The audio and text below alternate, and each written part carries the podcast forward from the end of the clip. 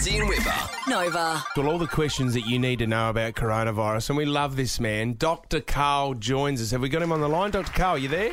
Hi, standing by, ready to rock when you are. Oh, mate, and can I Oh, just say Dr. Karl, before we before we kick it off uh, about all our COVID nineteen questions with you, Dr. Karl, for any kids out there and, and mums and dads, homeschooling, you're doing your head in a little bit. We're actually doing a little bit of science at home at the moment, but if you want to get creative with your kids in isolation, the Australian Museum has got the Australian Museum Sleek Geek Science Eureka Prize. There's a lot of money up for grabs, and if you want to go check out a bit more, go to australianmuseum.net.au. But the kids can earn a little bit of money on the side, Dr. Karl, if they come up with some great ideas. They can add a bag of money. Um, a couple of thousand dollars for primary school kids and a couple of thousand dollars for high school kids. Wow. And all they have to do is make a 90 second video about water, and I'll give them a big fat clue, which is make it in three parts. The first part started with something that really is eye catching and grabs people's attention. Then go into a bit of an explanation, and then finally finish off with a joke, and then you'll have won thousands of dollars for you personally in your school,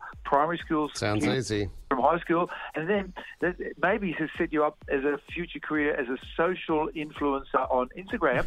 and so if you guys end up coming out with Fitzy Whipper and Sarah sparkling tea, they can come to you and say, "Yeah, give me five thousand dollars, and I'll say that I drank a cup." Ah, there you go.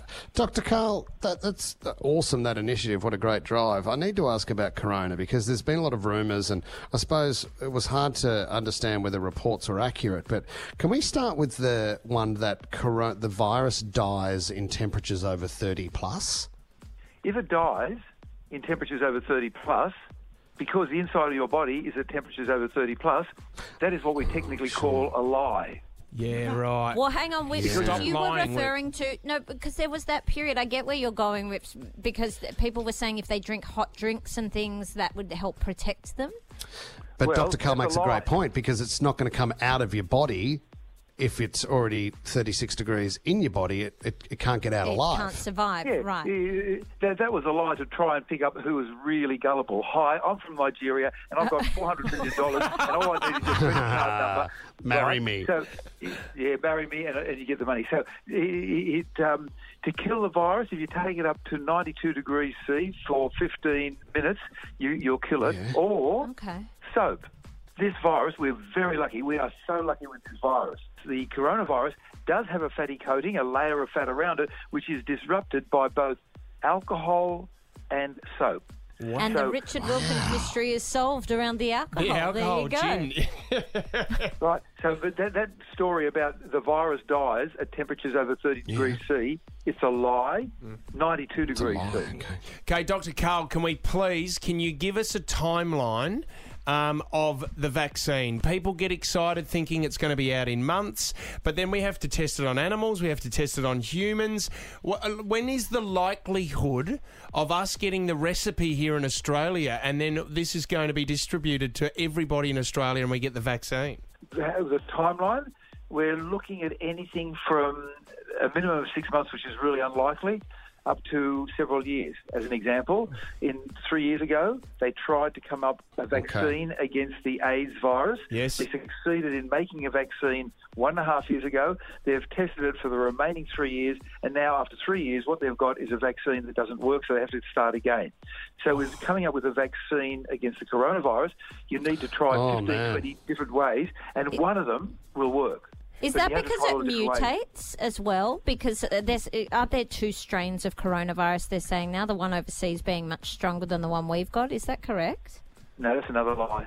Oh, awesome. no, How Sarah. good's the news? but I'm going to stop reason- watching TV. Oh, no. The- well, the, I don't know the- what the to reason it's hard to make a vaccine is that you know, the, the old law of Paracelsus, 500 years ago, all drugs are poisons. What matters is the dose.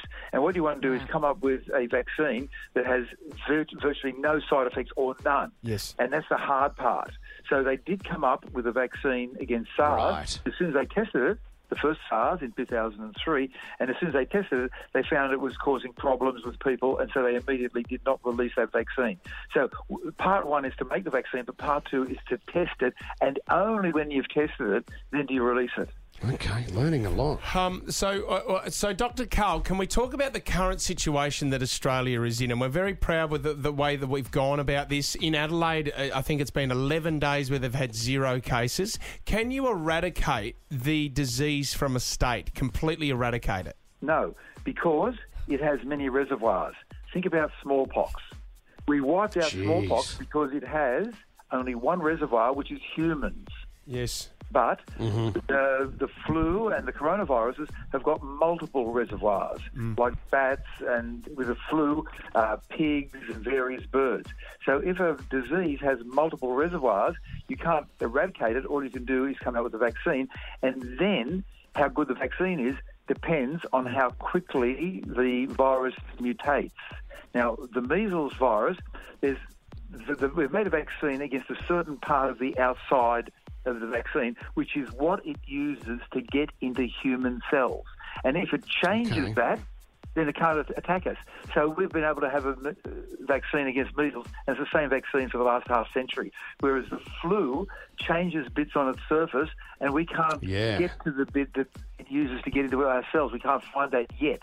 We need more research. And so the flu virus comes around every year. By the way, get your flu vaccine, get your flu vaccine, get vaccinated. What are some of the things that we won't be able to go back and do until we find a vaccine? Will sporting events be one of those?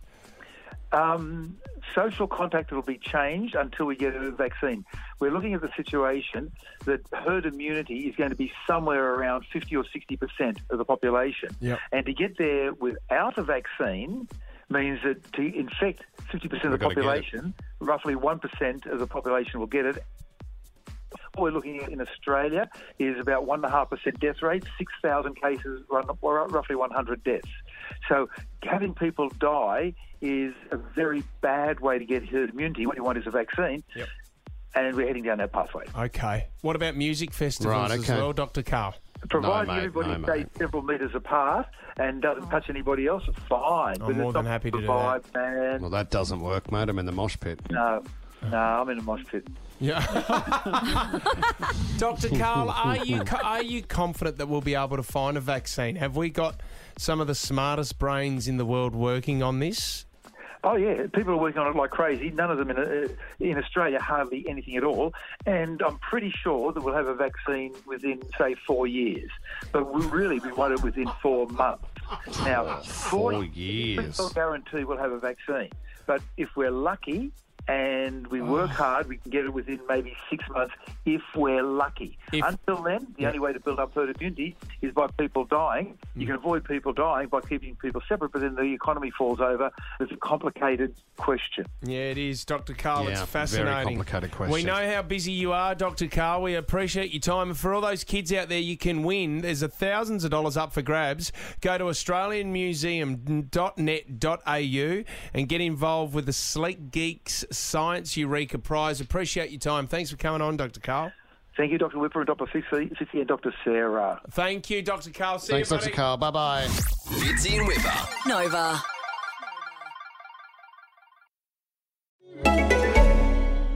Hi, this is Brooke DeVard from Naked Beauty. Are you tired of feeling housebound? I sure am. Break free with the new Unbound cordless auto curler from Conair. It's a high performance auto curler that's rechargeable and gives you up to 60 minutes of cord free runtime. Just think of all of the incredible hair looks you can create in 60 minutes unbound away from your wall. Don't get tied down by cords. Love your look, live unbound. Check it out at conair.com and search Unbound.